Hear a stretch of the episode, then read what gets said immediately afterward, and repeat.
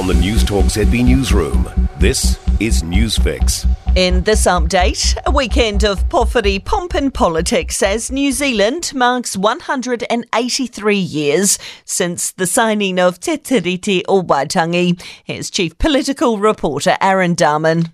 MPs are arriving in town ahead of tomorrow's parliamentary pōwhiri, when they'll be welcomed onto Te Whare Runanga, the Upper Treaty grounds. Politicians from across the House are set to be challenged by iwi leaders on everything from co-governance to the cost of living. Then, as light creeps through the clouds on Monday morning, tensions will be put aside for the annual Waitangi Dawn service. The destruction of a main road into the Coromandel Peninsula has left businesses hurting.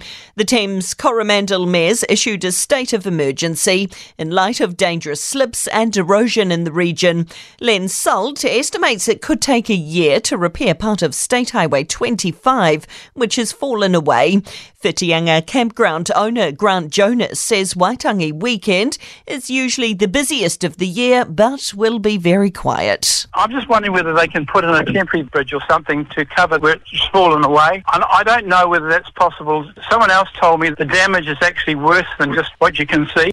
A major power outage disrupted Christchurch Hospital last night. The hospital lost electricity just before 9:30, impacting its power, IT and phone systems. It was restored around an hour later. Staff will investigate why backup generators didn't kick in as expected. And pedophile pop star Gary Glitter has been released from prison after serving half of his 16 year sentence for sexually abusing three schoolgirls. The disgraced glam rock singer, who had a string of chart hits in the 70s, was jailed in 2015 for sexually abusing the girls.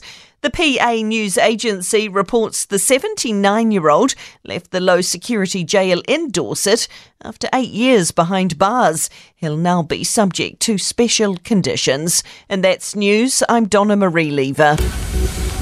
To sport, former football Ferns defender Anna Green is warning players may stage protests at this year's Women's World Cup if FIFA enters into a sponsorship deal with Saudi Arabia. Co hosts New Zealand and Australia have written to the governing body seeking urgent clarification after reports a visit Saudi, the kingdom's government tourism agency, will be announced as a major sponsor of the tournament. The report has triggered outrage with human rights activists saying Saudi sponsorship would be at odds with the World Cup message of empowering girls and women. Tom Walsh has emerged victorious in his second meet of the year in Wellington. The Commonwealth Games gold medalist has thrown 21.21 metres to win the men's shot put at the Capital Classic. It improves last week's 21.09 metres at the Cooks Classic in Whanganui. And that's sport.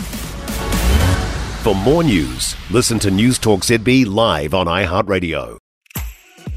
If you enjoyed this podcast, you will love our New Zealand Herald podcast, The Little Things, hosted by me, Francesca Rudkin, and my good friend Louise Airy. We focus on all the little things that you can do to make a positive impact on your life and to cut through the confusion from the health and wellness industry. Join us every Saturday to hear from the experts for all the tips and advice you need. Just search The Little Things on iHeartRadio or wherever you get your podcasts.